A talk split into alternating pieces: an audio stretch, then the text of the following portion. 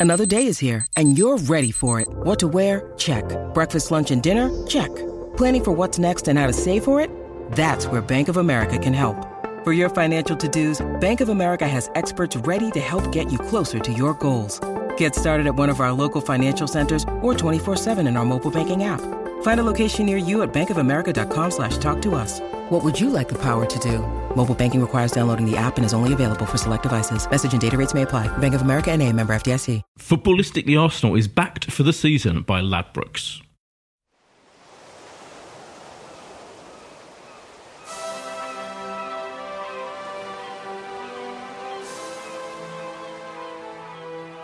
Hello and welcome to Footballistically Arsenal. I'm Boyd Hilton as usual. Psychic Psychic Josh Landy is with us. Missed Res- you last week, Boyd. Yeah, apologies. Um, where was I? I was at, I was at the Avengers film Of course you were. premiere. Sorry, That's Um, quite long. It's very. It's really three hours long. Yeah, and I was trying to work out way of doing this podcast and going to that, but I couldn't in the end because it's because it. No, we 'cause tried of to do it early. Wasn't Yeah. going to be early enough. No, I know, but it was very good. I listened. It was very good. Uh, Shame as it usual. wasn't long enough to go all the way into the game against Wolves. You could have missed that as well. That would have a been good 90 good. minutes to That would have been good. Yeah. Um, uh, we are joined by a very special guest, um, the great Colin Lewin. We had um, Gary Lewin on um, about a month ago, maybe. It was a month ago. Who's your was one of- cousin, Colin? Welcome. Yeah, how you doing? Nice to meet Um, you. and that was one of our most acclaimed uh, podcasts we've ever done. So you know, Is that something right? to live up Okay, to. yeah. no pressure. and of course, Colin was at Arsenal for 23 years in the Yep. medical team, physio, years. and in charge for nine of those years, right? Nine, ten of those Uh, years. ten. Yeah, I 10, took over in 10 years. 2008, and, uh, And the, yeah. in the kind of last 10 years of, of Wenger's reign, after yes, Wenger's reign. the final ten. The yeah. final 10. So we've got loads to talk about um, with Colin. So we're going to have a kind of foreshortened topical early section where we look back at recent miserable results, our terrible run of three defeats in a row. Um, but I guess that we can we can thrash that out. But all I'll say is, I'm going to say my piece about these three defeats in a row first Yeah. which is that I think people are getting hysterical. I know it's bad. I know it's depressing, but think back this time last year, like people like me who got to the end of our tether with the last few years of Arsenal, um, just mainly because of the repetitive tediousness of it all. I felt. Well, this is what I wanted. I wanted. I've said this a couple of times. You wanted three I want no, no, Yeah. no. I wanted. A, I wanted. I'll be honest with you. A new manager with some new ideas, a less predictable way of setting up the team, different tactics, different team selection, and by golly, he's given us that. I mean, he's absolutely given us. You can I- never pick a team. you can never pick the team he's going to pick. I mean, actually, with possibly the last two, I mean, the, the, the team selection against Palace was disastrous. Um, and one, that's, for me, one his biggest mistake of the season, because I think that's led to this terrible run. But generally, I don't think we can get hysterical. If you're like me, if you wanted change, you wanted a kind of new, new, new manager, some new players. We've still got some great new players. And all that's happened is these recent results have been bad. They went on a brilliant run, and we knew he was going to have trouble with this squad. It's a, for me a weak squad, loads of changes needed. All of that's come true, and we're still, as we speak now today, with two games to go, possibly going to finish in the top four, or else fin- win I the Europa League. So I'm saying, everyone, calm down, get a grip. It's still too early to judge him, and there's people suddenly every other result they decide is he or isn't he worth keeping with. You've got to give him time. It's insane not to suddenly go three defeats in a row, particularly one with the sending off. I think the sending off was disastrous and terrible. I was furious about the whole thing, and the game wouldn't have stayed the same without out that send off because he was about to change at half time, so as he often does. So it's all going to be fine. I'm still fine with that. I'm perfectly happy. Josh. Boy, I congratulate you on putting the most positive spin on the most spin, disastrous exactly how I 10 days of feel. There was I, I, even that sending off on Sunday. The, the first 35 minutes, we had Iwobi pass the ball to their goalkeeper, and apart from that, we didn't look like scoring anywhere in the first half, and, and we're toothless. No, Against actually, we had a couple of chances. Wolves Actually, you're wrong. half- We had we had a, we had the Iwobi chance, and there was a de- decent Lacazette chance, which was off target. Yeah, Um, it was a good Lacazette chance early on. Yeah, But anyway, carry I, on, I went, carry on. I went Sunday. Actually, on. I thought I thought I'd just do one more away domestic trip before the end of the Yeah. season. And the train journey was lovely. Meeting up with Alex Brooker was lovely, and a few other Yeah. people. The football was a complete waste of time. Um, however, uh, what you've done there is, I think, still not got over how much you were desperate for a new manager, and now you're willing to, to forgive some of these sort of Well, recent performances. it's- it's realistic, And it's is great that we're still in with a chance for Champions League. But considering where we were and where we should have been after the last three games, I don't think we can be overly happy. I think Well, I'm not happy. still- I'm, I'm gutted, if we're especially if we along- don't finish in the top four. I'm, But I'm really keen we he's just move on anyway and improved. talk about fine, but he's already things. improved the points tally already. It's oh, it's it, so that whole thing about is it going to you know, is it going to be a disaster? People are predicting we could finish ninth, tenth. It could be horrendous, but none of that's happened. And and look at our rivals as most well. likely thing this Sorry, at Chelsea's had a really bad time. This is what happens when and. I'd rather Klopp- be in their People position. like cool. Well, slightly, yeah. But what I'm saying is, this happens with managers in their first season. No matter how big the club is, it Okay. takes time. Look back at Klopp. Look at Pep Guardiola's first season. These things happen. People have to be calm and logical, and not go hysterical and go, "Oh, we've got to ditch the manager." I think what we're going to get. Colin, is, there anything you would like to say about the recent form of Arsenal, I or think- generally this I- season? I, under think once you're a physio, you're always a physio, and it's always drummed into you no football opinions. Fair enough. On any grounds, must you have a football opinion? It's something we said year after year, month after month. For the record, I agree with Boyd, Thank you. but sorry, no football opinions. No, fair enough. Was it, was it Nigel Atkins who was a physio who became a Yes, he was, manager? yeah, yeah. Never thought of the uh, the leap yourself. You're joking? No, no chance. But yeah, the lads who work with Nigel Atkins say he's a very, very, very understanding manager medically, and that makes sense, doesn't it? Yeah. That's interesting. isn't it? Completely. Probably makes a big difference, doesn't it?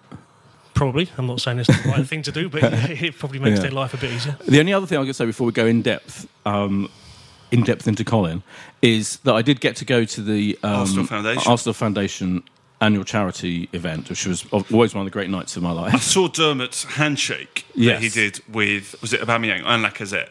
Yeah, Terrific. Yeah, um, I got a picture with Aubameyang and Lacazette in the middle. You were trying to play it cool, weren't you? You're trying not, Not to be too fanboy. I didn't. No, I'm not playing cool at all. I was des- I- from the as soon as I got there, I literally, you know, pretty much stalked. Aubameyang and Lacazette. To How try and are get- they? Did you chat? They were brilliant. Yeah, I chatted to to Aubameyang for at least I would say two to three minutes, and um, I mainly asked him about um, his sinuses because you know he just this, he just missed the game previously because he had a mysterious, slightly mysterious sinus operation. Yeah. that was the and so I asked him about that and the sinuses, and he kind of looked at me quizzically, and then I think he suddenly re- re- realised what sinuses were, and he was like, "Oh yeah, yeah, it's fine, it's fine. I'll be playing." He said, "I'll be playing at the weekend," and as he did, and um, then I asked him about his bromance with Lacazette, whether you know whether they got on him as soon as they met, and he was like, "Yeah, as soon as we met, we are on a wavelength." And so I, I had a nice chat about that, and then Lacazette came over and, and confirmed that they were genuinely best mates now. Any other highlights from the evening? Well, I had a quick chat. I got a photo with Emery, Unai Emery, Yeah. and um, he was really nice. I said to him, "I think you're doing a really good job." This was admittedly before the third of our recent defeats, but I did believe he's doing. I said, "You think you're doing a really good job already?" He went, "It's too early. It's too Before early." Before he replied, did he say good evening? Because I've never seen him talk without saying good evening first. He didn't say good evening, He he said good evening. No, he said, "Thank you, nice to meet you." And um, I said, "You're doing a really good job." And he said, "Too early. It's too early." And I went, "What?" And he went, "Too early. You know." So he himself, the one thing he said to me was, "It's too early to judge on how good a job he's doing." So I thought it was very sweet and modest of him. Dan Baldwin, formerly of this podcast, who I Who claims he's with, coming back. was there. One day he'll come back. Mm-hmm. You know Dan, don't you? Yeah, I know Dan. Yeah. Dan had about a 20 minute chat with him because he sat right behind Dan. Dan was on a different table to us. So Unai Emery was sitting literally a foot away from him. Wow. And they had about a 20 minute chat, and he still wouldn't. And I said to Dan, I was, what were you talking about? And he said, I'm not sure I really know, which was interesting. Because obviously Unai's English is at the at best staccato. Yeah. But they did have a quite long chat, so that was that was interesting. Great. yeah. Well, next time we sit down, we'll, we'll find out. Yeah, so it was a glor- and it was a glorious night. Dermot, and the only reason I got to go is because Dermot O'Leary hosts, and he did a brilliant job. Um, and I, the, the one actually the highlight I have to say was the BFG, Big Friendly German, Per. Per Mertesacker did a speech because he is like driving. He went to you know he went to Africa. He did you know he, he kind of makes sure that the the investments from this from the Arsenal Foundation build these pitches and training grounds in, in these areas. And he made this incredible speech off the cuff. He's so eloquent and um, incisive and brilliant. And he's going to make a really good manager. I just seem so intelligent. I, hear- feel like. yeah, I hear he's also the one that's sort of being put up to go and do um, comms on behalf of the club with like the AST. Yeah, right. I think he's doing fantastic. For Yeah, them. he's so impressive. Yeah, he's, he's daunting. You can't help but respect him, and uh, he speaks very well. I mean, the second language as well, and Yeah. Yeah, he speaks so well, and you can't Yeah. you can't help but want to believe him. Yeah, And, uh, exactly. Yeah, absolutely brilliant. Yeah. Um, so, Colin, let's your your um, time at the club. Um, a what just generally like how you know in that being in charge for those for that 10 year period under Arsene Wenger was it very different from when you first joined the club if you like kind of 10 12 13 years before that Very had times moved on a lot Very different. Um, when I first arrived, I was working underneath Bruce Rioch. Um, obviously, Gary brought me in, and um, working with Bruce Rioch for that short time in the old training ground with a squad of players where there were, I think, three foreign players, which looking back seems mad. 1995, this is. Um, fast forward to 2008 when Gary left to go with the national team full time, Yeah. uh, and I took over. Suddenly, you're looking around the squad, and it's a very different looking squad Yeah. in a very different looking training ground. Obviously, with a very different manager, albeit he'd been there for years by then. But uh, yeah, incomparable almost. Same colour kit, incomparable. Comparable almost. And moving to the new stadium, having the new training ground, was that big, does that make a big difference to you? All of that. Stadium less so because mm. we're only there once every whatever it is, ten days, fourteen days. It's still lovely to have it. It's still a great facility, and some of the equipment we've got there was was brilliant. The space Highbury had no space. Emirates did have space, which was helpful, but the training ground is your workplace day in day out. You spend a lot of time there, and so to go from the training ground we had, which for a club of Arsenal size was very very basic. what a blessing that was when it burned down and then to move into the new training ground, which we all helped design. We all helped meeting after meeting. Uh, a fellow called Sean O'Connor, he's the training ground facilities manager, and he did an unbelievable job along with the architects building that place. And it's evolved since then. I mean, there's been additions. 2012, there was a medical building. 2017 was this magnificent new player performance centre, and uh, yeah, it made a massive difference. Just to almost design it ourselves, to have a big gym, to have a swimming pool the quality of the pitches were unbelievable mm. compared to what we've been used to. And I think you can play catch up with your neighbours, or you can be a pioneer in designing your own training ground. Are you ever involved? Presumably, you're involved when a, when a player is thinking about signing for the club. They have to come to the training ground traditionally to do a medical. Is that is that still right? Yeah, yeah. Would, would you be there with them doing that medical? Because Yes. surely that must be, you know, a big thing for an impression, someone's first impression of the club going to the old training ground. So what the new one was? I think by the time it gets to medical, the decision is made. right. Okay. I would have thought might be cases in youngsters or really young players, youth team players, but by the time it gets to medical for a senior player, they've made their mind up. Right. They're coming. Um, but there'll be tours going on with young trialists or Yeah. young players that they want to attract to the club. And yeah, the training ground plays a huge part. The player needs a wow factor, needs to be impressed with what he's going to come and work with day in, day out. So on that side of it, yeah, this is important. I'm just going off topic a little bit here. When someone is thinking about signing for the club, at what point do you get notified? They're like, Colin, Colin, we've got we've got someone. They they want to be quite discreet, presumably, and keep as few Yeah. people in that circle. Because what if it goes wrong and they don't end up signing? It varies. Obviously, you can get half a day's notice, and you can be given weeks' notice. Sometimes you're asked to do a bit of background research on a player, Yeah, which is obviously using unofficial means to try and find out what you can. Simple stuff that's available to everyone. Yeah. Their playing record, their injury record, it's all out there. Um, if it's a player at another club and you happen to have a colleague who may have worked with that player and you trust them, you can find out a little bit about them. But you have to have trust because obviously it can't keep getting out into the media. So yeah, it, you're right, it becomes a very tight circle of people that know about the player, especially if it's a big name, yeah, which inevitably it, it was. yeah. And uh, yeah, you, you go back with your information you've gathered. Most of the time, it's progressing contractually and it goes to medical. Every now and then, it falls apart. You know, when um, as fans, we often think like when players sign and then sometimes you know they get injured quite frequently. We, we use the phrase injury prone because we don't know what we're talking about basically. Yeah, so yeah. you know, if a player gets if if a player gets more than I don't know three injuries in about a couple of seasons, we think, oh, well, they're injury prone. Yeah. Is that fair? Is there, is there any such thing as that? Does it does that make any With sense? regards to It new just- players, you mean? yeah. I think any new player going to any club, whether they're coming to Arsenal or from Arsenal, you're, you're going to a new training regime. Different loads on your body, different pitch, hmm. Different demands from the manager. So the body doesn't like change. And so, yeah, I think joining the new regime, we're always fairly careful with new players when they come, try to break them in gently. Right. But if well, I mean, so if they've had, say, they've had a, a, a player that the manager only wants to sign, it's a really good, you know, famous Yep. player maybe. You Yep. know, but they've had two or three injuries recently for their previous club. You know, you could point that. out. Does that make them injury prone? Does that put a doubt in them in your mind, or do you think no? You know, that's not a thing necessarily. I don't think a few injuries in a few years is enough to stop a signing. If a manager wants a player, the manager wants a player. Yeah. But it does give us a nudge, if you like, to when they get there to thoroughly assess them. Hmm. Have a chat with them, work with their weaknesses, work with the fitness coaches, work with the coaches to try and limit the risk. We're never going to we're never going to obliterate the risk. There's always a risk. Yeah, yeah. But you do your best to minimise it. I, I guess there's always a, a decision to be made that it, sometimes it falls in some kind of grey area. I, I don't know the, the one that just immediately leaps to mind. Someone like Kim Kallstrom a couple of years ago when he was sort of perceived as being signed whilst injured. But I guess is there just a view taken on how he'll recover and whether there's enough time to make that signing justifiable before the end of the season? I mean, that's in the public eye. We can talk about that. So Kim joined us, and during his medical, one of the scans highlighted a couple of fractures in his vertebrae in his lumbar spine, and he was sat there fully expecting to sign for Arsenal. He'd hurt his back on a, uh, a Dubai trip, I believe, with Spartak Moscow, ten days before he came to sign for us.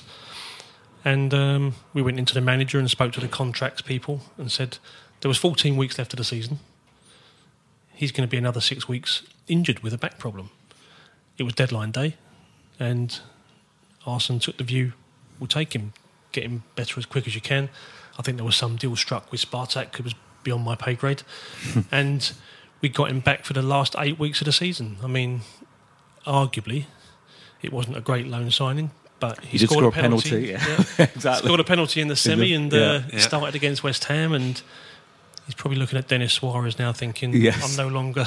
the most pointless from You can- five. you Yeah, can say that. contribution is people are, than it's funny you Suarez. should meant say that because people are comparing the Oh, two. really- yeah, well, yeah, you- you can say on that, I social can't. I media. think Kallstrom's penalty is as far far outweighs uh, Yeah. Suarez. Suarez had what, like- 95 minutes No, is that combined Yeah. over Yeah, six sub enough. appearances. I Yeah. that's his. Uh, Yeah, no, that's, his that, that hasn't. That's turned out spectacularly, pointlessly. Yeah. Thank Uh, God it was only a loan, though. Ju- Just talking, I'm, I'm interested. Like de- you mentioned their deadline day. Your workload must be really stressful on, on deadline day. So if Um, they're trying to bring in more than one player, I'm trying to think. We've had a few, you know, uh, Arshavin. We've had a, quite a number of you know, deadline days over what Well, must we have had a been your deadline period. day where we signed four, yeah, yeah. same day. Wow. I think I got the player. I think I know which four it was. I think it was Per Mertesacker, Yeah. Mikel Arteta, Yeah. Yes. Yossi Benayoun, and your man Chu Young Park. I think it was those four the same day. I might be wrong, but we signed four the same Yeah. day, and it was bedlam. yeah, yeah. Scan slots, players in with the doctor, being assessed by different people, and okay, most of the time they go well, but Yossi Benayoun had had a significant calf injury previous to that, so you're speaking to Chelsea about that. That was only a loan Yeah. but it was a mad day. But you get there early on deadline day. You're speaking to the contracts fella um, who negotiates that sort of thing. You're speaking to the manager, and you know potentially you've got a late night. I've been sat having a Caesar salads in one of the offices at 9 p.m. waiting for a potential player to arrive, and you don't know until 9, 10 o'clock they don't arrive. And just give us an insight of like That's not just me. That's every physio at every club. Yeah. Hmm. And just give us an insight of how many, what do you say, how many percentage? I, I appreciate you don't want to talk about specifics, it wouldn't be appropriate, but what percentage fail a medical and it never goes through? Who turn up thinking they're going to sign for the club? Fail it on a medical problem. As in, something arises you're not expecting, and that results in a decision taken not to sign this player when there was an intention to do so. Is that ra- very rare, or Yeah, very rare.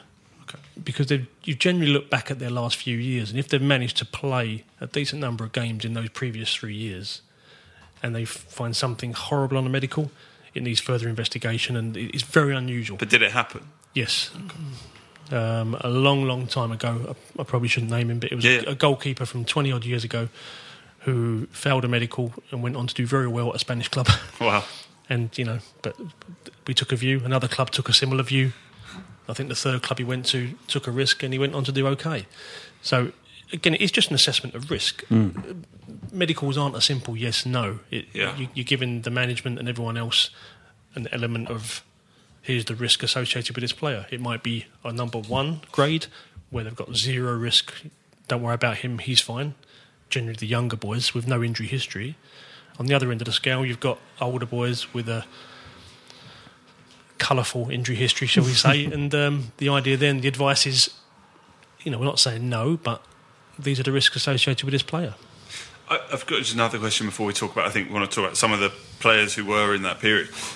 I, I was um, I was with someone recently who um, is very close to someone who's I think on the performance side at, at the Football Association and being involved in sort of elite sort of physical side of sport. Who mentioned that they feel a lot of the top athletes now will want their own people and they'll want to sort of feel they've got their own sort of um, somewhat like a personal Team trainer behind them, yeah. pe- people around. is that difficult for you to manage? Like you're you're ultimately responsible for these players, you know, in the role you're in. How do you deal with other individuals who are trying to help these players? And maybe is it more of a thing with foreign lads who sort of trust other people? A little bit. It is getting worse. I say worse. It's been getting more difficult. Right. And uh, it's a common problem. It's not just one club. Everyone has the problem. I think you'll find at the bigger clubs in Europe where players are being paid a lot of money as well, they can afford to have their own man, if you like. Now, whether Yeah. that own man is a physio, a fitness coach, it's generally one of those two. Um, it, it does make it very difficult, but you've got a choice. You can fight it, fight it, fight it. If this player wants his own man, you're not going to win the battle. So we generally used to try and get our arm around the player, try and meet the outside therapist if we could, and say, we need to know everything you're doing, and we'll tell you everything we're doing. Because if there's any overlap, that's only going to put your your employer really But it At must be, risk. There must be a fear of, you know, you've got this multi-million pound star, and someone you're not in control of is ultimately doing something physical with them. Yeah, I mean, it didn't happen much, to my knowledge, obviously, but there are clubs that have real big problems with Yeah. it.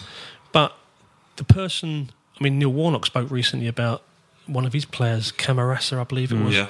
Oh, he did, yeah. Yeah, he had his own man, and his own man was stopping him playing because Yeah. he hasn't got a particular interest in what the team mm. does. Whereas I'm working for a club, I want that club to win the game. Okay, there's always risks attached to players. You're not going to be stupid. You're not going to be negligent. But your motives, your drive, are different. And I think it's a big problem. Um, there are some clubs in Europe that have a terrible time. In my time at Arsenal, we managed it fairly well, I think, but it is going to get worse. If you have players who do you get players without naming names um, who whose injuries you think aren't who don't want to play with an injury and you think they probably should? Does that ever happen? I'm thinking of. I am thinking of a particular player. What are you thinking of? Who are you thinking of? Ozil. I'm thinking of it. So. But you don't have to talk about him specifically. But do you know what I mean? A pl- like he, he, the fact, the reason he didn't play in the last game was bruised foot, wasn't it? That was the reason again. Now, bruised foot doesn't sound like very serious to me. So as soon as you see that, you think, oh, that's not very. Surely a lot of players will play with a bruised foot. I don't know the truth behind that. Um, I think if someone has damaged a small ligament between a few bones in their foot, the public aren't going to want to hear that someone has sprained their tarsometatarsal ligament, are they? So sometimes you paraphrase and say they bruised their foot. Now, I Right. accept that can sometimes come across. Yeah. I don't know the truth in this You case. think to it's be bad honest. wording anyway. But Mesut Yeah. Ozil, if he can play, he's going to play. Right, okay. But I think uh, you do get the occasional times when players maybe look ahead to the game afterwards. Hmm. Um, I suppose you'd call it self-manage if you're being kind. But there are certain players that will self-manage at times. So And- is it but almost? would you, would you want that player on the pitch reluctantly playing at eighty percent, No. or would you want them to be honest and say Yeah. it's not an easy one? It is Yeah. not. Does that mean a player might almost come to you as if they want like a doctor's letter to get out of? Let's say the cup final is on the Saturday. There's a league game. We've already won the. You know, there's nothing riding on this, Yeah. which happened. Mm. You know, towards the end. You know, we had these cup finals and probably Yeah. are they almost happen, coming yeah. to you for a doctor's letter and going, But that's a "Cole, chat. get me out of this league game because I'm all about the final." that ends up being a chat with the manager. I Yeah. think that's when your relationship with the manager and the doctor, the three of you, have got to be tight and say, you would never lie to your manager. You go to the manager and you tell him what's gone on, and then you sit with the manager and you say, look, do you want him? We're not convinced he wants to play. The manager's going to be fairly sensible, I think, in that case, and say, well, I want someone out there who wants to play. Do you, It's a you've got to be a certain level of player to pick and choose your games, haven't you? But I think uh, it all comes down to relationships. The, the, manager ultimately has to pick the team he thinks is going to win the game. We're there to advise. Do you ever get? Do you ever think managers, like again, us fans who don't really know, kind of uneducated about this stuff, we sometimes teams that seem to have a lot of injuries, for example, over with a particular manager, often like people that say, "Oh, he's over training them" and things like that, and you know, people come up with their theories as to why. But do you think is it is it most of the time just down to luck, or about you know, it, or do you have you do you, do you see times where ma- you feel managers are overtraining or whatever, or training in a in a misguided way that could lead to certain types of injuries? I don't accept luck. I think you can accept luck when it comes to traumatic injuries. Right. There's no doubt about that. I think some teams suffer traumatic injuries every now and then. That you can say is luck, whatever that means. And UEFA have fairly much, pretty much proven over the years that a change of manager does cause a spike or a dip in your injury rates. So we know it's related to what they're doing on the pitch, and that's not a real surprise, is it? if you're training a team 40 minutes a day and I come in and train them for two hours every day, there's Yeah. going to be a change in the injury record. But a change in manager can affect that. Hmm. But do teams overtrain their players? Probably. Hmm. Do some teams undertrain their players? Probably. Uh, Who knows what's optimum? Did um, oh, can we talk about Arsene Wenger for a bit before again? Before, but did, you, you what we a what was he like as a person? You know, for with you, and b do you think his methods changed over the years significantly? You know, from the period where I mean, there's lots to take into account, isn't there? But I'm thinking of you know the early days when trophy after trophy after trophy, you know, right from the start to the later years, which you can talk about the stadium and all those issues and the types of players and our budget and all of that, change of ownership. But how did you? How was your relationship with him? And do you think he he changed particularly? Did he change is a difficult question to answer, to be honest. I'm, I'm not convinced. Obviously, he evolved. I think everyone learns from their mistakes. I think certainly he he developed. Of course, he did. Why wouldn't you in 20 years? Um, but did he actually change? I think that's a difficult question. We always got on very well. Um, he's a good man. He was a fair man. He wasn't particularly emotional, as in shouting, screaming. I think he was always very decent with with his staff. I think uh, he had bad days, he had good days, the same as everyone has good days and bad days. Um, it absolutely killed him when we lost. Absolutely ruined his next 48 hours, um, as it did all of us. But he was a. it meant an awful lot to him, but I think that's what made us all rally round and respect him so much and want to work so hard for him. You could tell what it meant to him. But good manager to work for, he says, having not worked for many managers, mm-hmm. but he was very, like I say, fair. He would listen to you. If you had an opinion on something, especially medically, because that was your main opinion, and he'd listen to you. Mm. And I don't think I was overruled once in all that time. If we said someone wasn't right, he'd take our view. I'm just interested. You, you talk about how, how low he'd be if, if Arsenal got us. Is there is there a game or a moment that stands out where he, you know, the dressing room, you know, he was as flat as you ever seen, or or maybe where you know, for a man that didn't shout and get overly emotional, that that he did. Again, uh, the two that spring to mind, I'm not telling you anything that's not been out there already. We were 5 1 down at Old Trafford, if you remember that. Oh yeah, I'm sure you do. yeah. Um, yeah, that wasn't a pretty half time. That was a, a tricky one.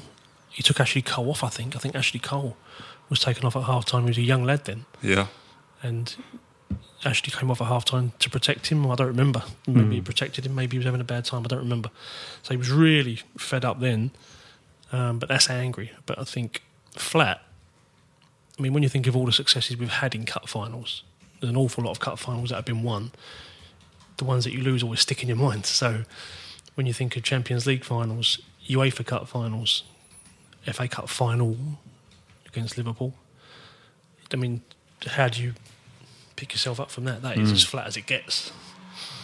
So and uh, and does that sort of combine with seeing the dressing room? Obviously, the you, you know, Arsenal. You mentioned there being sort of low for 48 hours. An example. Do you, do you feel the players were similarly as it was? You know, was it the Champions League final defeat to Barcelona where this, as a group there was sort of you know a, a low feeling of like unable to sort of you know I think see when the light. when it's something like the Champions League final or one or two of the well, the Liverpool FA Cup final. Maybe Liverpool wasn't, but the Champions League final was the last game, Yeah, so at least you know that's mm. you're flat now. There's a World Cup going on six weeks later. Yes, but at least there's some, it's just a last game. But then to pick yourself up for another game after that. Yeah, So there's been flat dressing rooms when you've had to play again. You know, going out the Champions League, whatever year it was, is not a nice thing. Losing the league, getting to a point at the end of the season where you can't win the league anymore was also a very flat dressing room. Mm. I could probably name you 20 flat dressing rooms and another 40 Yeah. high dressing rooms. You know, it's uh, same as any club, I suppose. But In, go on. No, I was only, you you talk about flat dressing room, and, and Arsenal fans always talk about, you know, for years they've talked about, you know, the failure to replace a Vieira or a Gilberto or a Tony Adams, you know, uh, leaders. Leaders. How big is, is that? Because you're you're sitting there, you're you're in the dressing room, you'll see everyone. Is that fair, or have there kind of been leaders during that sort of the last ten years of Arsenal who who is just the fans don't see it, and and they sort of just have to accept that it's not, you know, the Tony Adams, the you know, the English captain, but it's happening. We just don't see it.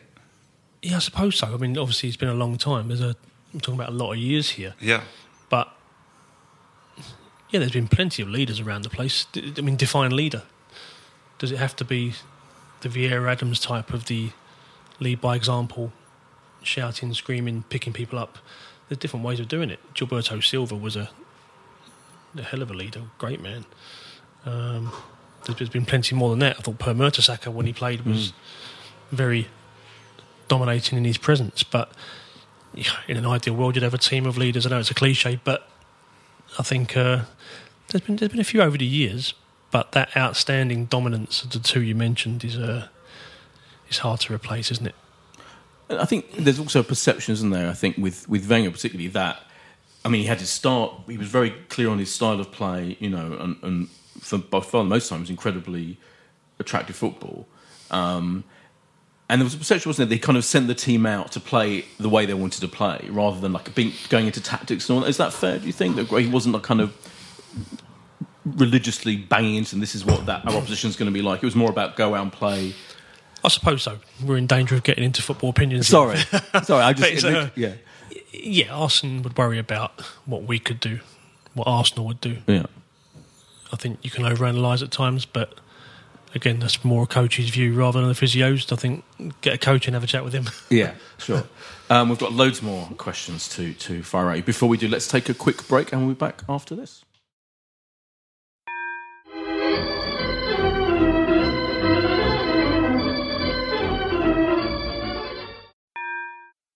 Footballistically Arsenal is backed for the season by Ladbrokes.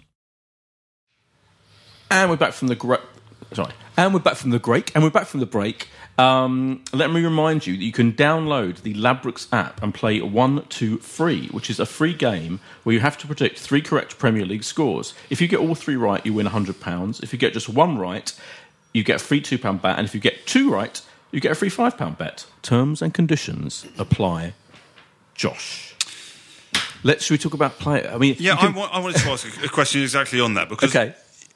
you, you obviously naturally in your role must have spent more time with certain individuals over years and people will think of Wilshere and Rosicky, Diaby, you know, the, the players who were, you know, injured for huge, you know, number of days in their Arsenal career. Do you end up building a, a better relationship with those with those sort of players? Is it just natural you, you end up spending a lot of time with them? Yeah, I think you, you get to know them. You're spending hours and hours every day with them. Yeah.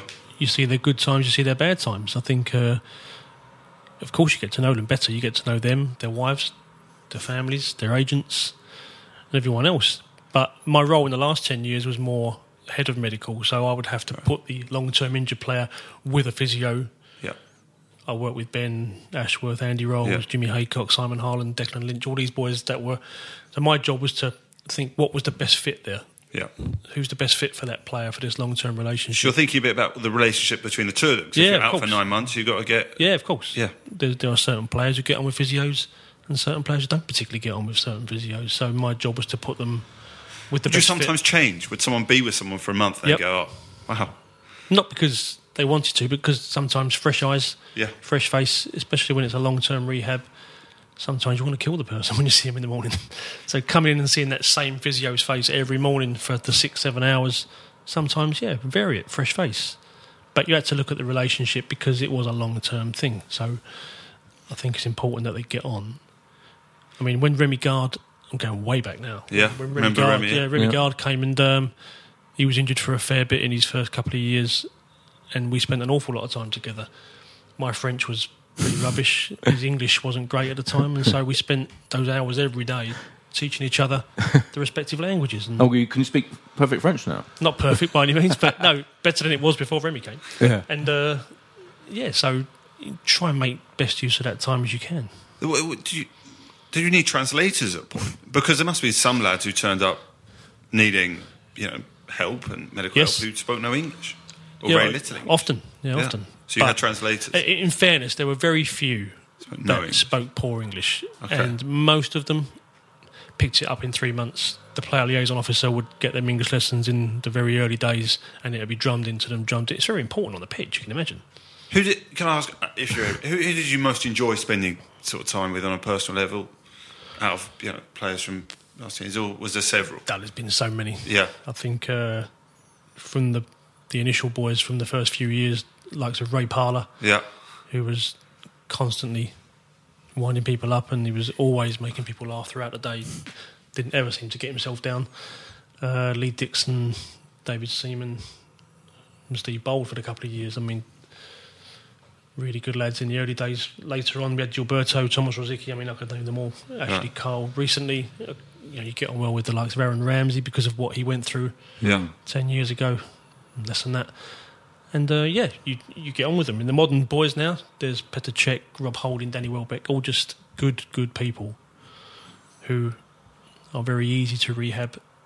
Intelligent boys who are doing the very best they can every day. I- And I see. I saw Rob Holding at, the, at the charity ball, and he he looks like a, a character as well, which I doesn't hadn't really come through to me previously. Like you know, he seems like uh, um, you know, brilliant player.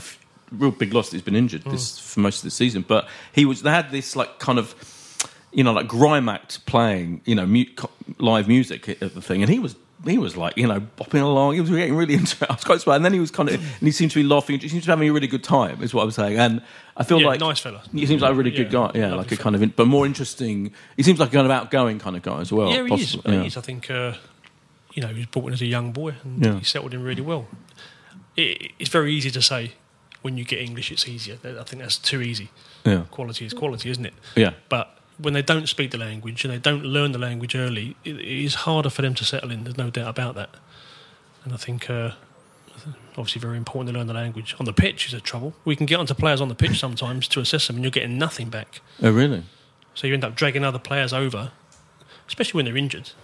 I think I heard Gary mention it when he was here Yes. about resorting, reverting to their native tongue when they're angry or injured. Yeah, Yeah, right. Yeah. a bit about And someone's in a lot of Yeah. pain. Yeah, you end up dragging people over. Help me out here, especially in concussion cases as well. You know. Right. right. What, what was the most difficult like injury situation you had to deal with from a player, like in terms of either emotional or the, the actual injury, the most complicated? I mean, Eduardo's will take some beating. So Right. obviously Gary looked after him on the pitch. Yeah. I looked after him when we got into the ambulance, and we went off went off to the hospital. And With- with Gary him in- stayed at the Gary stayed to cover St the rest of the match. Yeah, I went off in the ambulance with Eduardo to the local hospital, which happened to be Selly Oak in Birmingham, which is renowned for seeing the military when they come back from hmm. various war zones. So, Wow. so it was a good place to be. some nasty looking ankle didn't seem that much to the surgeon. I'll never forget the surgeon when he came into the room. And we knew it was a really nasty injury. And the surgeon took one look and said, Yeah, we'll get that done tonight, no problem. So calm, and because he'd seen some terrible stuff from the military boys. Now, to think that injury happened a few miles from Selly Oak Hospital is mad, but it did. So it was a blessing in some ways that geographically, difficult- ge- difficult. geogra- geographically, if it had to happen anywhere. Difficult to call it that, but yeah, you're right. Yeah. And um, so that was horrible because But could you could he speak because he you know Gary mentioned about him re- resorting to his native tongue and that you were the one with No, him. he was, there okay. any- He spoke reasonably once he got into the ambulance. and Had some. did he appreciate how serious it was immediately? Well, you can't. yeah, I think he did. Okay. But um, So it must be. And how's that for you then? The moment where you see like Eduardo back on the pitch. oh, it was great. It's fantastic. Yeah, he um, he came back in a reserve game on a freezing cold night on a frozen pitch at Barnet, and uh, Would- Did you go? yeah, yeah. Would you have been there anyway? No. No. Right. But you go and see their first games if Yeah. you can. I think it's important that you're seen to be there, and uh, it was just it didn't matter how he played. The fact that he was back that night Yeah. and progressed from there really. But yeah, he was he worked so hard in that time to get where he was, and it was a a very long comeback. Because actually, when he was injured, Gary left that summer. Right. So Gary did the first few months with me, and then Gary went to England, and then we carried on that rehab, and he did well. But it was such a nasty ankle injury. Did he ever get back to where he needed to be? You can hmm. debate that. Someone like Wilshere, has he been unlucky? I- I- It's just been unfortunate, and were you therefore surprised? I'm- don't want to ask your football opinion on Wilshere staying at Arsenal, but was it just a? Does, does, the, does the medical history eventually have to come into that decision? Do you think from the club? I think all clubs are going to want players who are going to play for them Yeah. for a number of games throughout the season. And th- th- There's economics in that, as well as talent. And uh, the most, the, the biggest factor around getting injured is previous injury. Now, Jack had a couple of fairly decent injuries when he was 16, 17. He played an awful lot of football by the time he was 19. And so, yeah, he was uh, he was unlucky because a couple of those tackles were shocking tackles, and so it wasn't always Jack's fault. But I don't know what else to say about that really, but, But, yeah, but did he would through- always, you know, it, it it seems from what you would see at the time on social media, yeah, positive about you know recovery, and he would be focused on Yeah. getting himself back. And He was, and you think what he'd been through again and again and again. He was always turning up every day, doing his rehab every day. Got on with it. Do you think that the way that Jack played, this is the other thing that people would say that you know the way he plays is contributing to to like you know running with the you know almost like he's a run, runner with the ball. Potentially, And- right. hard to prove that, obviously. Sure. But potentially, I can see why people would say that. Yeah. But I, I don't know the truth. No. It's difficult to prove it. The other injury, of course, we had was Aaron's nasty one Yeah, right. Stoke, at Stoke. short was, cross. Could you believe? I mean, as a um, this just came to mind because I think for fans, like the fact that you ended up Stoke fans would be when he played would chant chants against him, the victim of a terrible injury. Could you believe it when that kind of thing happens? And what you know, yeah. yeah, it's difficult, isn't it? I don't think anyone would. I don't think many decent Stoke fans would endorse that. Yeah. I think it was a unusual, it was bit unusual. very yeah. unusual. But no, I don't think It's just one of the most bizarre things to do, isn't it? As a fan, to kind of blame a player for being Yeah, injured. very odd, but I don't think it affected. But it. Ramsey didn't affect presumably- Aaron. I wouldn't have thought. A No, I don't shine- think he did. a shining example, albeit he's obviously you know injured at the moment, but of the ability to, to come back from you know serious injuries and have the career he's, he's Yeah, he gone came back have. and had an incredible season, didn't he? Had that brilliant. Well, he did really well. Yeah, I mean, um, you saw the injury; it was nasty. Um, he was rehabbed over a good few months. Ended up going to Nottingham Forest on loan when he got back Oh, fit. I don't yeah. know if you remember that. Right, Um, yeah. God, I forgot. So about when he was back fit, he needed games, and he went off to Nottingham Forest only for a month or two, I think. yeah, but yeah, um, he got his games there, and then came back and look at what he's become from. about what to be the highest paid player in the world. Or yeah, something. yeah, yeah. Well, yeah, I mean that's testament to Extraordinary, him. isn't it? Yeah. Testament to him and the support you had around him. Have you ever had players who are difficult, just in general? Define difficult, Boyd. Um, kind of, you know, almost like too. I mean, I guess there's a perception, isn't there, by a lot of people now that that pray- that you spoil and egotistical and all of that. You know, does that?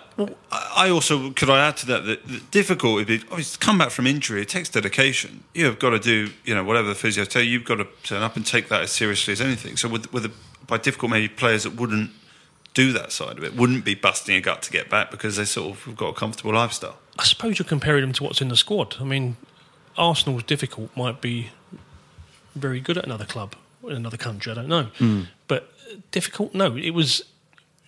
People were surprised when you say that most most players, most squads throughout those years were genuinely a decent bunch of fellas. And people say there must be one odd ball. There must be one hmm. who was a, a pain for you.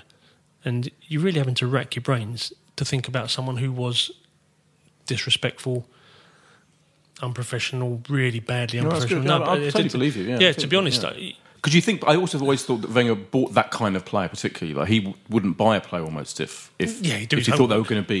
yeah, he'd do his homework. Yeah. Yeah, you, the network of people he had in the game who would be able to give him what's the word I'm after a soft reference on yeah. the player. Yeah, right, yeah. I think uh, there was fair homework done, but I'm genuinely racking my brains to give you a difficult player. It's interesting. I don't think they'd be at Arsenal if they were. Right, it's interesting, isn't it? Because I remember when Aubameyang signed. I'm just, I'm not asking you, but there was this kind of Great fella. right. There's a feeling that he was somehow difficult at his, his previous club, wasn't there? I remember that being a thing. That you know he had he had issues with training, but he's Your I mean, new mate. my new mate. He seems one of the nicest. Like he spent that whole Thursday night um, charity ball thing laughing and smiling. He seems Never like had- one of the happiest. Never had an ounce of trouble with Aubameyang. he seems incredibly good genuinely decent fellow. What was the best atmos- squad atmosphere in the dressing room that you, you had in your time at Arsenal? You think?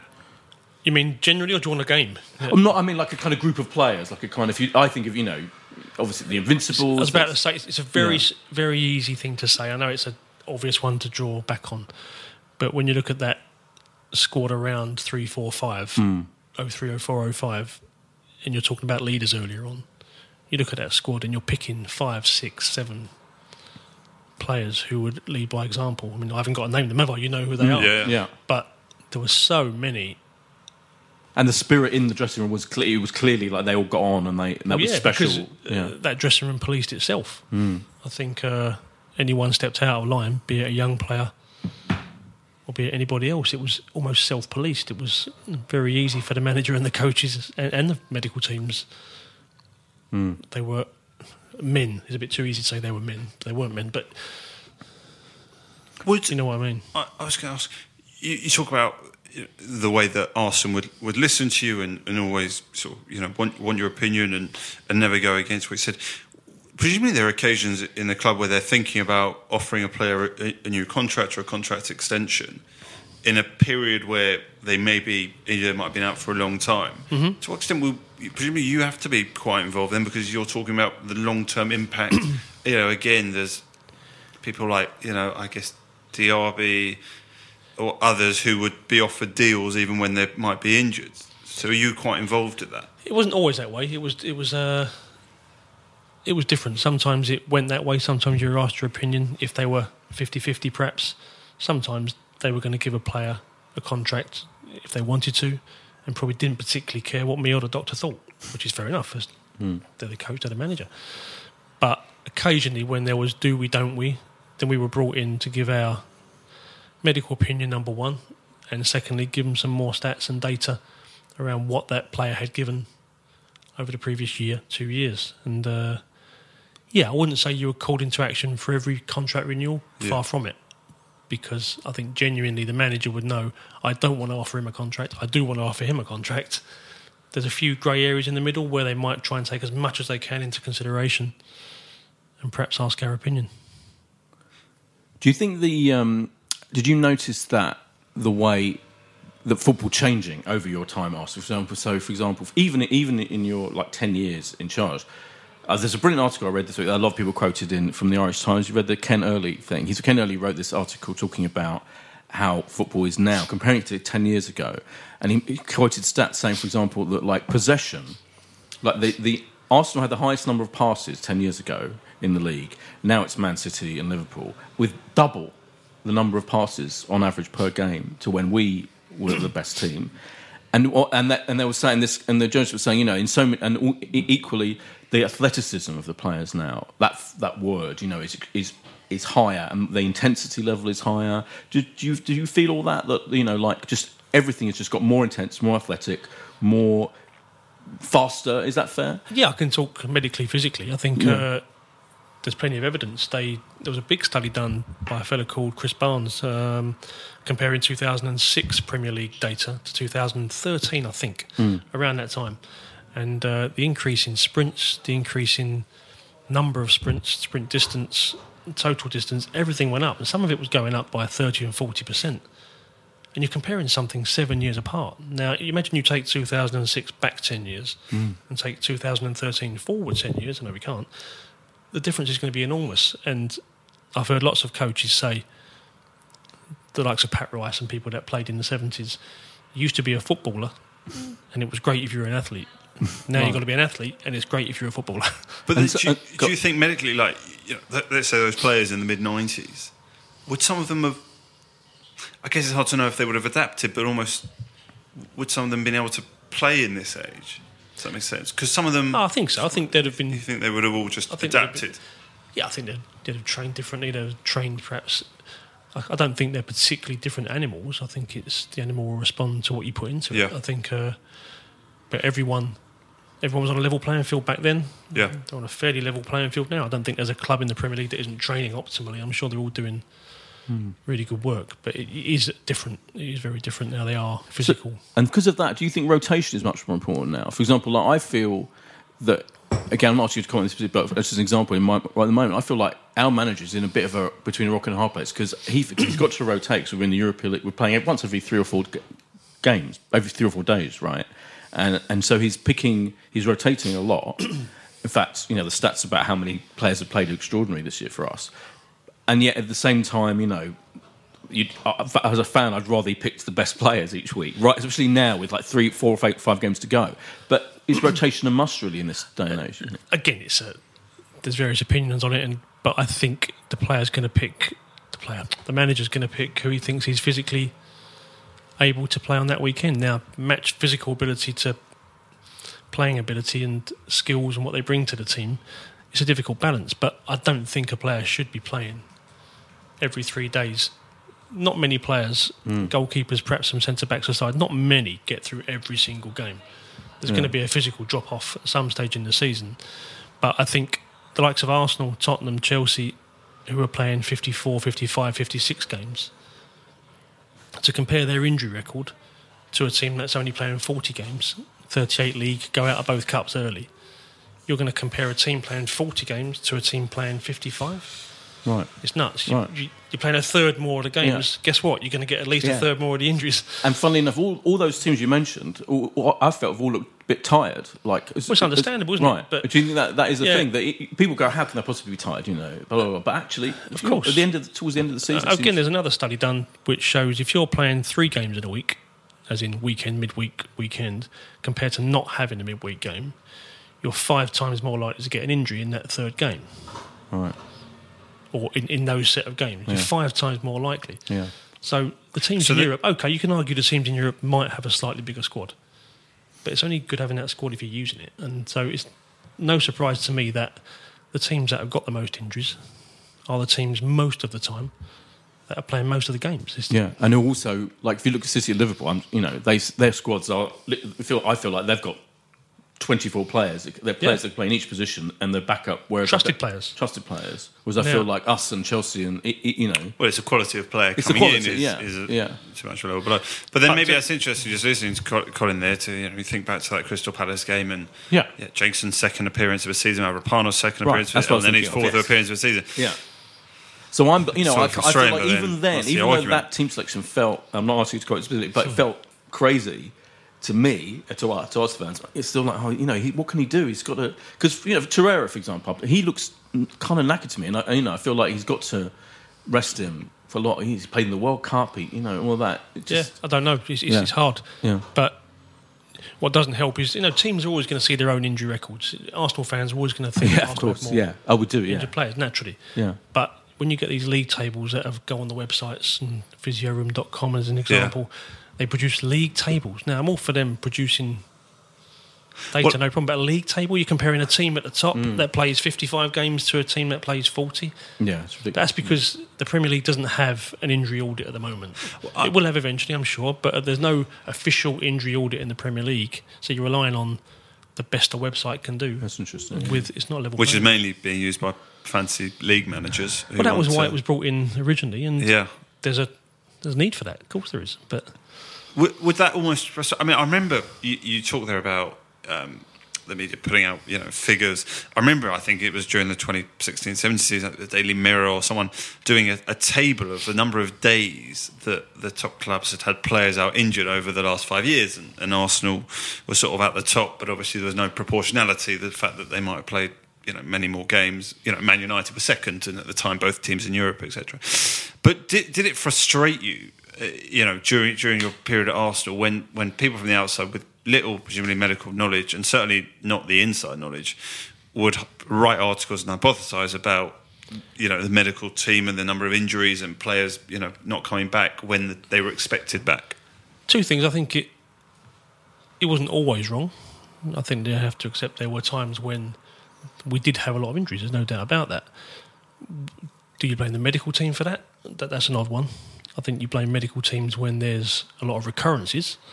I'm not sure you blame medical teams when there's injuries. You don't blame the ambulance man for crashes on the M1, do you? So the medical team will bring them back. If there's recurrences, fair enough. But I think that's one thing to say that sometimes there were a lot of injuries. Um, other than that, it frustrated you when it was incorrect or badly produced stats, or someone was having an opinion. You thought, "Oh, come on." Like you say, the days missed. You've only got to have two players who've got long-term injuries. Well, like and Rosicky suddenly- and Wilshere would take care of a lot of it. there's Yeah. your 500 days on top. Mm. I mean, Yeah. we, used, we used to analyse it inside out. You can imagine the, the injury data we analysed. And we'd have some years that were a thousand days less than the year before of days missed. And it's just madness. But it's only a thousand days less because we had three long term injuries a season before Yeah. and had managed to avoid those long term injuries that year. Right. Did it mean we had a better year on numbers? No, not really. But the days missed data would look that much better. And data can be messed around with, can't it, to make it look better or worse than you want it to. So that was frustrating at times, but what are you going to do? Yeah, well, you can't respond. Presumably. No. Um, we're running out of time. I've got a couple of questions. which We we got still got to do predictions, um, Josh. Even though this, but um, oh yeah, we always end with a you're- prediction, Colin. you're still you're, as an Arsenal fan. Are you consider yourself an Arsenal fan? Presumably, Do You want, yeah, of course. You want them to do well. Yeah. So when you're, uh, this is a good game, but when you're watching an incredible game of football, like say, you know, when- was it five four the Spurs game? You know Yeah. that one. Can you pre- can you enjoy that on any level? Like, do you have are you working? You know, focusing so hard that you No, you- I think I think every physio doctor would say the same thing. Yeah. You're almost you're always a few seconds behind the ball, making sure the previous tackle, previous player, or you're keeping an eye on someone. So you're always a little bit behind it. I did used to go home and watch it in the evening if we won. Hmm. Um, Because would you feel you haven't almost watched it? a little bit, yeah. You've missed you, things. you come off the game, oh, you'd know when when was it a good game not such a good game because of the amount of goals. But you're watching it at pitch level with the anxiety and the stress that comes with that game, and you're watching it really to make sure players get through that game. It's not really something that you know. And you're looking at it in a way completely different to everyone else because Yeah. you might know there's a you know talk about someone being in the red zone or you- you're looking out for certain things that we're not as fans. You're looking to advise the manager on what you're seeing. Yeah. that's your job to be there. But obviously, you're delighted when goals go in, Yeah. and you're a bit fed up when goals go in against you. But you have to try and cap your Are emotions. you worried? Yeah, 'cause you're worried about your facial reaction because you know the camera's going to pan. A little bit. You probably see a lot of people at the moment with the hand over Oh, their mouth, God. and Lot, so everyone, all of them. It's gone a bit too far, That's perhaps. gonna- But yeah. I think most of the time it's keeping a cap on your emotions. You can't be sat there saying what you think, good or bad. Really, Mm. who wants to see a medical team leaping up and down like madmen? You- you- Someone could be having a problem on the pitch. I mean, it did happen, of course it did, but. You have to try and keep a lid on it. Really, you get very good at suppressing any emotion after Yeah. that many years. And Arsene Wenger's um, famous like sixty to sixty fifth minute substitutions was that were you aware of that as a thing? Not Is that really. the same way the fans No, were? not really. Oh, okay. No. To us, that was he's halfway through the second half. He sees something he wants to change. Yeah, yeah. Uh, now you say it, I can I can understand it, but Yeah. no one ever really thought a couple of minutes here comes a sub. Not really. Fair enough. Yeah. But is that a thing? I don't. know. Is that It, statistic? oh, I absolutely. think people People felt were the obsessed with 65th it. minute it was uh, you'd be having a glance to the bench. Yeah. yeah. Yeah. yeah, I think he'd seen. But some- maybe we're more thinking that now just because of how many half-time subs Emery Oh, it's a seems to make. it's now, kind of gone the other way, like Yeah. so hugely. Can I just ask? Are you, you obviously left Arsenal. You are you- you looking to get back into football? Like, I know Gary mentioned you're you know setting up something together. Yeah. Um, at the moment, we're trying to set up a sports injury clinic together. It's very early days. It's a little Yeah. way away yet, so I can't say too much about it. But um, it looks good. It's something to focus on. It's something we're excited about. And but you never know. The fact that both of us are doing it, should a good job come up for either one of us, go and do it. Just go on top again. Obviously, we, we know that players have agents and then they get poached. And how's it working in sort of the, the physio world? Because again, every all the clubs want the top people working for them. How- Well, we certainly don't have agents, that's for sure. But it's yeah, but uh, you get you must get appro- people. I'm not talking Arsenal, but you know, you, you're just look. You mentioned they're the four or five physios under you. You must be looking also for talent recruitment, effectively. Yeah, of course. I think it's you have to have a big, big network. I think Yeah. after twenty odd years at Arsenal, you build a huge network. The physios and doctors, you know, at most of the other clubs in the UK, as well as a good few in Europe and around the world. So you, do build up a network. But Arsenal's got an HR department, and that HR department ensure that everything is done properly where possible. And so we did run a process. We advertised it. We Yeah. we interviewed and we got the best person. I think most of the time, and uh, so no. Do you get headhunted occasionally? Uh, There are phone calls that come in. Would you like to try this? Would you like to do that? Didn't affect me personally particularly, but it happens. And can you now? Is it nice now to be? Can you just sit at home and watch watch games, you know, and, and relax and enjoy it? Ask when No. enjoy watching. No, Not yet. Not Uh, yet. Okay, I'm that's sure that'll come. It's, okay. uh, it's a very odd thing to do. I didn't really watch an Arsenal match on TV live for, Yeah, for 20 years. since about 1994. So it's. Uh, yeah. I do it uh, Yeah, because I want to see him do well, but it's uh, it's still I still find it quite tough at times. Yeah. Well, that's been uh, fascinating. Um, thanks so much, It's just yeah. I mean, we could talk all night, but we have to Yeah. predict what's going to happen in the next two home games. Oh, yeah. which are really crucial. Uh, Valencia. well, we'll do a we'll do a pod next week. yeah. Oh, I Valencia- see. Yeah, Valencia. Valencia Gosh, on yeah, yeah, Thursday Valencia. and Burnley Yeah. on Sunday. Sorry, and sorry. Um, Brighton. Brighton on Sunday. Brighton. Yeah, at home. Um, which Our I- last two home games of the season. I can't remember the last time I missed. I've got my stag this weekend. coming Oh, up. Jesus, So I'm gonna I'm gonna miss the the last home game of the season, first time in years, That's which ridiculous. I'm uh, very sad about. I, th- I I think we will we will draw against Valencia on Thursday. I don't know why. Maybe being in the away end uh, at, at the King Power has just def- deflated me. I'm going to go one-one Boyd, but You know we're at home on Thursday. yeah, I'm Oh, aware. okay. I, I, we've tentatively, well, we've booked, haven't we, to go to Valencia? Oh, yeah, yeah, Uh, well, we booked optimistically ahead of the Napoli second leg. Um, I'm going to go one-one Boyd. Okay. Not that anyone really Okay. follows this bit. Okay, Colin, do you want to join in the predictions? What do you think is going to happen home to Valencia? The home record's been good. Yeah, Let's go with. I think they'll beat Valencia. Yeah. yeah. Don't make me, want me to name a score? Oh yeah, yeah. Very. 2 0. Thank you. Thanks for joining in. I'm going. I am going um, two It's a football one. opinion, it's a medical opinion score. Okay? Yeah, yeah, yeah. I like that. So what? I'm saying two one. They're going to be infuriating Brighton. away goal. Brighton, I think. Well, we've got to hope they're they're safe, don't we? Because if Cardiff don't win, or yeah, don't win Saturday, then then Brighton arrive at Yeah. the Emirates already down, which we desperately need. Um, yeah, I, th- I think we'll get the job done against Brighton. Two 0 yeah, I'm going to say three one against Brighton. Nothing worse than a game in between two semi finals. Yeah, my gosh. Yeah. Yeah, narrow victory. Okay. I'm also saying it now. I still think we're going to finish in the top four, Josh. Well, you predicted, didn't you? We should we should Yeah. mention you predicted we would come. Uh, you said this two months ago that we would beat I think we're going to come on four. goal difference. Yes, and I still think that. Yeah. Well, Chelsea, if they get four points and we get six, it will be a goal I think difference. they've got to so- play Leicester, haven't they? You know. Leicester, yeah. Come on, Leicester. We turn on Leicester. Anyway. Anyway, Thanks so much, Colin. It's been brilliant. Thanks Thank for you. having me. And I guess thanks to Josh as well. And we'll be we'll Back be back next next week. Cheers. Bye. Footballistically Arsenal is backed for the season by Ladbrokes. This is a Playback Media production. To listen to all our football podcasts, visit playbackmedia.co.uk. Sports Social Podcast Network.